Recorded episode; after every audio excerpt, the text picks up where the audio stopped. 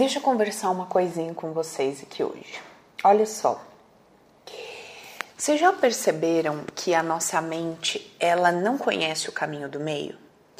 Para nossa mente é assim, é, se não é claro é escuro, se não é certo é errado, se não é assim é assado.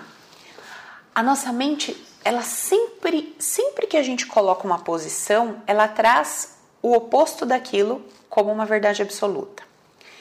E por que, que eu estou trazendo isso para vocês observarem hoje? Pelo seguinte: quando a gente começa a fazer um processo de jornada interior, quando a gente começa a olhar para dentro, a gente vai vendo que tudo o que a gente está experimentando ou é igual àquilo que a nossa percepção e referência é, sobre um determinado tema criou, igual aquilo, ou é o oposto desequilibrado. Então, assim, vamos lá.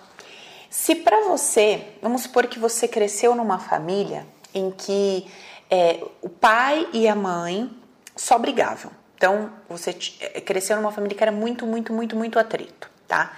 E você linka inconscientemente a ideia de que para haver família lar, solidez ali, né, na estrutura familiar, tem que haver atrito, briga, briga, atrito. Então, você cresceu a vida e seus pais, sei lá, têm trocentos anos e estão juntos e continuam quebrando pau. Então, você assimilou a ideia de que para haver lar, para haver família, tem que haver atrito, tá? Se você assimila essa ideia, você pode lidar com essa ideia da seguinte maneira ok, então inconscientemente para haver família tem que ver pau, tem que ver atrito, ou, ou se não é assim, se não tem atrito, se não tem, não vai ter estabilidade, não vai ter lar formado, não vai ter família. E muitas vezes durante a nossa vida, a gente vai experimentando tanto o igual como o oposto daquilo. Então a gente olhava para aquilo e falava, cara, isso não é vida. Isso não é, pelo amor de Deus, eu não quero viver isso nunca. E a gente acha, a gente tem uma sensação de que é, o contrário daquilo é bom. O contrário daquilo é o bom, é o certo. Então a gente olha para aquilo e julga, dizendo assim: isso é o errado, isso não é família que se preste, isso não, não é assim que as coisas deveriam ser e tal. E, obviamente, o oposto disso seria o coerente, seria o certo, seria o bom. E aí, quando a gente vai para a vida e experimenta o oposto daquilo lá, a gente sente uma dor lazarenta, porque a gente começa a perceber que também não é daquele jeito. Então, assim, ou a gente simplesmente replica aquele histórico que a gente teve como família, como é, base estruturada da coisa toda, ou a gente inverte aquele cenário, porque na nossa cabeça o oposto daquilo seria o certo, justo, digno, o adequado, e a gente vê que lá no outro oposto também não tem alegria, também não tem felicidade, também não é pleno. E muitas vezes é necessário que a gente passe por isso, por esse caminho, porque só dessa forma a gente começa a desconstruir a nossa ideia do eu sei. E a gente começa a desconstruir todo o julgamento né, que a gente construiu, que a gente criou do jeito certo de ser, do politicamente adequado, de né, como deveriam ter feito, como deveria ter sido e tudo mais. E o que, que eu tenho percebido na minha vida, nos atendimentos, na galera do curso, em todo mundo, é o seguinte: a nossa maior dificuldade é encontrar o gatilho que nós acionamos no passado para criar, manifestar esse hoje. Por quê?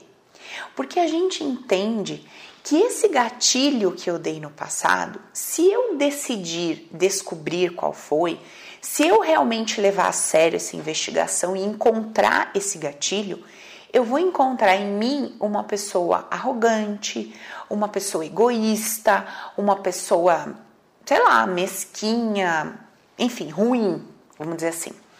Porque quando eu descasco essa primeira camada, de fato é o, o que eu encontro. Quando eu descasco essa primeira camada, eu encontro alguém julgando, criticando aquele pai, aquela mãe, aquela família, aquela história. E é, é tipo aquele ditado, sabe? Guspi para cima, caiu na minha testa. Tipo isso. Diz que nunca seria, tô fazendo tudo igual, ou diz que nunca seria, não sou mesmo. Mas é o contrário, um desequilíbrio danado que cria dor, cria angústia, cria sofrimento do mesmo jeito. Então, diante disso, é, eu comecei a perceber que assim, o medo que a gente tem de fazer o processo de investigação, de olhar para trás e falar, cara, deixa eu ver onde foi que eu cuspi para cima, né? Onde foi que eu julguei, que eu critiquei, que tá criando no meu hoje esse cenário para me mostrar que de fato aquele jeito podia não causar amor e, ou prazer, mas é, julgar aquilo e dizer que eu vou fazer diferente, fazer o oposto daquilo também causando amor, nem prazer, nem nada. E o que eu percebi é que uma, um, um grande aspecto que nos impede de olhar para isso é o medo de nos vermos diante de um espelho e encontrar ali egoísmo, é, maldade, sacanagem, sei lá, qualquer outra coisa que a gente considere ruim, mal, negativa, tá? As nossas sombras, vamos dizer assim. Agora, o que é mais interessante, quando eu me permito descascar esta, esse aspecto meu e vou para o próximo, eu entendo que no próximo existia ali um porquê. Existia um porquê. Por que eu devia me comportar de uma determinada maneira diante dos acontecimentos da minha família? Por que eu devia sentir, sei lá, indignação em relação ao meu pai, raiva em relação à minha mãe, ou sentir um forte, sentir um fraco. Por quê? Por quê? Para quê? Eu descasco mais essa, essa camadinha e eu descubro isso. E quando eu descasco mais uma, vejam que são vários processos que a gente vai fazer. Quando eu descasco a última, então nesta última eu percebo que todo toda a raiz de todas as questões, de todos os problemas que eu vim tratar nessa existência é sobre separar certo de errado, bem do mal, dizer que é assim ou dizer que não é assim, colocando aquilo como uma verdade absoluta. Porque desde dentro do ventre eu estou fazendo isso, eu, você, todos nós, e desde o primeiro momento que a gente age dessa forma, como se a gente fosse o soberano que sabe de fato o que é ou o que não é, como faz ou como não faz, é nesse momento, é ali que a gente dá o start para desencadear todo o nosso processo de vida. E aí eu te pergunto, todo o nosso processo de vida, ele acontece contra nós ou a nosso favor? Em outras palavras, tudo que você está vivendo desde a barriga da sua mãe, você acredita que está acontecendo colaborando para o seu bem ou colaborando para o seu mal, para a sua destruição? Outra pergunta: você se identifica com o seu ser humano como sendo é, um ser humano que precisa sentir prazer, é o ser humano que precisa sentir alegria, é o ser humano que precisa ter os seus desejos atendidos. Você se identifica com o ser humano como, Paula, se o meu ser humano está sentindo prazer, eu acho que está tudo perfeito. Se o meu ser humano está sentindo dor, não está legal, não está do jeito que ele gostaria, então eu acho que essa experiência está sendo negativa. Você se identifica dessa forma? Porque a minha pergunta é a seguinte: se você me segue, se você está aqui no meu canal e você acredita que você é consciência, espírito e não matéria, então é com você que eu estou falando. Se você acredita que não existe consciência una, que não existe, que não somos consciências, ou seja, que tudo é informação, se você não acredita que você é espírito, informação, consciência, então o que eu vou falar não faz o menor sentido para você e tá tudo certo com isso. Então eu estou falando com quem acredita que é uma consciência. Meu amigo, minha amiga, se você acredita que você é uma consciência, que você é um espírito, e que por ser espírito consciência você é eterno, você é eterno, não tem fim. E você está passando por um período nessa terra de 70, 80, 90 anos. E você está preocupado em que os seus desejos humanos sejam atendidos. para que você acredite que a sua experiência humana está sendo positiva. Então, a gente precisa revisar alguns conceitos. Porque vamos lá. Se a minha consciência, que é espírito, que não é matéria, escolhe vivenciar alguma coisa aqui nessa realidade virtual durante 70, 80, 90 anos, e escolhe ou lhe ofertam vivenciar isso por algum motivo bom, porque se eu acredito que a consciência una é puro amor, compaixão e é tudo de bom, como é que eu posso acreditar que o que eu estou vivendo, escolhido por mim ou determinado por alguém, pode ser ruim, pode ser negativo, pode ser maléfico de alguma forma? Ainda que o meu humano, em alguns momentos, não sinta o prazer que o humano entende como prazer. Gente, é muito confuso isso para vocês? Não sei se estou conseguindo me explicar, mas deixa, deixa eu tentar dar um exemplo, tá?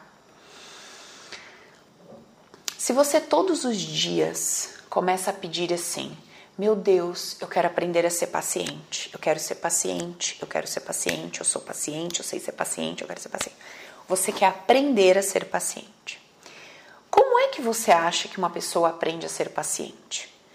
Você acha que uma pessoa aprende a ser paciente, é, se ela é agitada, se ela é ágil, se ela é muito rápida, só aparecendo na vida dela pessoas ágeis, rápidas e agilizadas?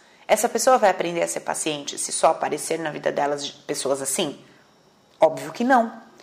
Ela só vai aprender a ser paciente se aparecer na frente dela um monte de lesminha, que ela, ela considera lesma. Não tô falando que a pessoa é, não que ela que quer aprender a ser paciente, considera aqueles que andam num ritmo diferente lesmas. Então, quando essas que ela considera lesmas começam a aparecer na frente dela, a primeira vez ela quer mandar para aquele lugar, a segunda vez ela respira conta até 10, a terceira vez ela respira conta até 3, a terceira vez ela tá ali de boa. A quarta vez ela fala: "Tá bom, nem sei mais se isso é lesma, antes eu achava que era, agora eu nem sei, nem sei mais se é certo, se é errado andar do jeito que eu ando, se não é, se do jeito que essa pessoa anda, se não é". Daqui a pouco ela quebra o padrão de identificação com ser lesma, ser rápido, ser bom, ser ruim. E daqui a pouco, quando tem que ser rápido, ela é rápido, quando tem que ser devagar, ela é devagar e não tem mais. Então, assim, se eu quero aprender alguma coisa, se eu quero desenvolver uma habilidade, eu preciso bater naquela tecla. Como eu vou desenvolver uma habilidade se eu não bato naquela tecla? Deu para entender? Se eu quero, por exemplo, sei lá, estou aqui com o teclado do meu computador na minha frente, se eu quero ser um digitador muito rápido, se eu pegar um cara que digita para mim assim, oi, tudo bem? Eu vou algum dia na minha vida me tornar um digitador muito rápido? Ah, Paula, pode ser. Se você digitar devagar por 50 mil anos, sim, concordo plenamente. Agora, se eu quero me, me tornar um digitador rápido, eu falo, bom, legal, qual é o máximo Olha, se você falar nessa velocidade vai ter uma certa dificuldade, mas eu dou conta. Vamos lá. Deu para entender, gente? Então, assim, se você está achando que a sua consciência quis viver essa experiência para evoluir, para desenvolver habilidades e que em algum momento ela estava preocupada se o ser humano, o ser humano, ia sentir dor ou prazer, a consciência não estava nem aí. Ela não estava nem aí se você, ser humano, ia sentir dor ou prazer.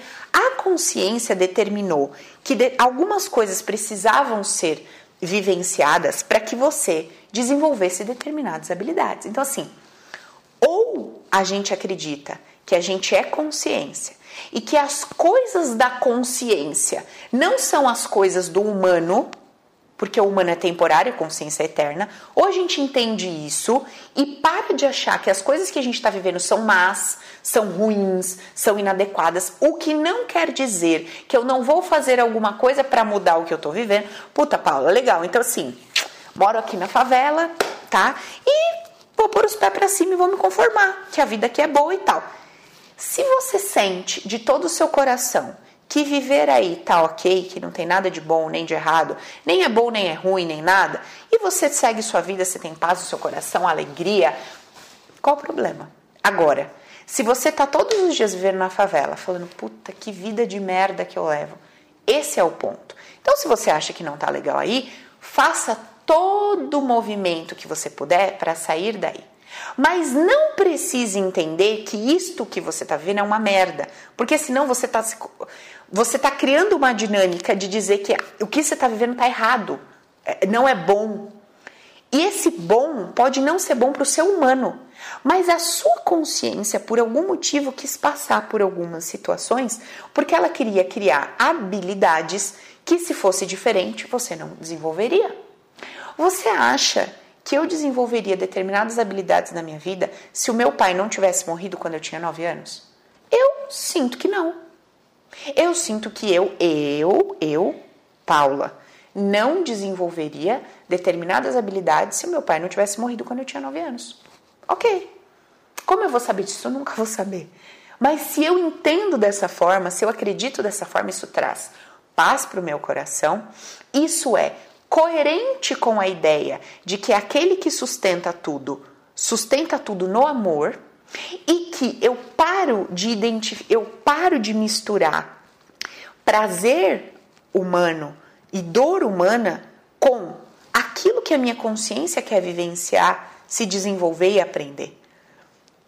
Ficou um pouco mais claro, gente? Então, assim, minha proposta nesse vídeo é que a gente aprenda a fazer tudo o que tiver que ser feito. Trabalhar, namorar, construir coisas, adquirir bens e tudo normal, estudar, crescer. Agora, abandonar a ideia de que quando o meu humano está sentindo um prazerzinho, uma coisinha boa, isso é felicidade. E quando o meu humano está sentindo uma dorzinha, um desconforto, ah, isso é mal. Não o, o, que, o que o meu corpo, o que eu, Paula, sinto que não é do jeito que eu gostaria que fosse, que não está trazendo prazer, de forma nenhuma é ruim ou mal. Não é porque o meu humano percebe como ruim ou mal que é genuinamente mal ou ruim. Porque eu acredito que a consciência una que sustenta tudo o que existe é puro amor. Então, no maior potencial do amor que eu poderia vivenciar, de acordo com o que eu pedi para desenvolver, eu estou vivendo. E tem gente que está vivendo o maior potencial do amor numa cama com uma doença e não consegue se livrar daquilo, se libertar daquilo de jeito nenhum. Tem gente que vive o maior potencial do amor aparentemente com uma vida maravilhosa, né? Tendo dinheiro, tendo família, tendo, enfim, viagens e, e talvez para você que não tem isso, isso seja um louvor, uma glória, uma coisa incrível. Para aquele que não tem saúde, o que tem saúde é uma dádiva. Para aquele que não tem dinheiro, o que tem dinheiro é uma dádiva. Para aquele que tem dinheiro, mas não tem um grande amor, olhar aquele que não tem dinheiro, mas tem um grande amor é uma dádiva. Então, assim, de acordo com aquilo que a gente entende que é nossa escassez, a gente vai ver como dádiva naquele que tem aquilo que nos falta. E vamos perceber como uma grande maldade, sacanagem, ruindade ou qualquer coisa negativa aquilo que nos falta. E o que eu quero propor para nós hoje nesse vídeo é o seguinte: Ok, o que o meu humano sente que falta? O meu humano sente que falta saúde, sente que falta dinheiro, sente que falta tesão, sente que falta um amor. Ok. Se a minha consciência pediu para eu vivenciar situações onde eu ia me sentir dessa forma, eu preciso entender onde isso começou, por que isso aconteceu dessa forma, que aspectos eu vou ter que reconhecer, me curvar para que esse meu hoje possa ser modificado. Então, no fim das contas todas, nós vamos perceber que tudo é sobre a ideia de saber. Todos os nossos BOs são startados no momento do ventre que a gente sente que sabe. Eu sinto que minha mãe está passando por isso e que acontece dessa forma. Eu sinto que o meu pai machuca a minha mãe. Eu sinto que minha mãe é rejeitada pelos meus avós. Eu sinto que os meus irmãos não estão me querendo. Eu sinto que eu estou sendo um peso. Eu sinto que eu estou sendo uma dádiva. Eu sinto.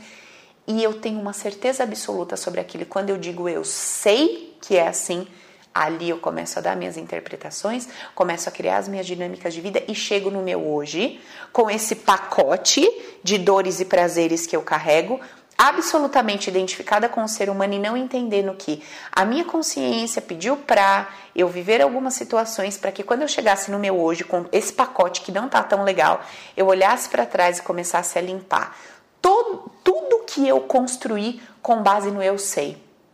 E daí a gente desconstruindo toda essa ideia de eu sei, é assim, verdades absolutas, a gente permite que Deus seja Deus, só Ele sabendo de tudo. E eu simplesmente vivendo, vivendo, eu vivo. Olha, na minha concepção, existe uma grande probabilidade de matar o outro ser errado. Eu não mato. Você mata? Eu não sei para mim, no meu é uma grande probabilidade de ser errado. Mas eu não sei. Eu não sei o que eu faria no seu lugar. Eu não sei o que eu faria estando aí. Eu não sei o que eu faria se eu visse um homem com uma arma apontada na cara da minha mãe eu com uma faca. Eu não sei se eu ia para cima daquele cara. Eu não sei. Então, assim, hoje, com o que eu dou conta de saber, de perceber, de entender, acho que. Acho que é melhor assim. É uma verdade absoluta? Não, é só o que eu acho. Gente, se vocês soubessem o poder que esse desconstruir do saber proporciona na nossa vida, vocês começariam a fazer isso hoje. Então, esse é o meu convite. Fica aqui nesse vídeo essa dica. Comece a abandonar o eu sei como verdade absoluta, ou é assim como verdade absoluta, porque a base de tudo que a gente construiu para que o nosso ser humano sentisse desconforto e começasse a buscar, buscar, buscar a mudança, faz com que a gente chegue nessa origem, onde tudo começou, foi quando eu acreditei que eu sabia e que o meu saber era uma verdade absoluta. Beleza? A gente fala mais sobre isso nos próximos vídeos. Beijo para vocês.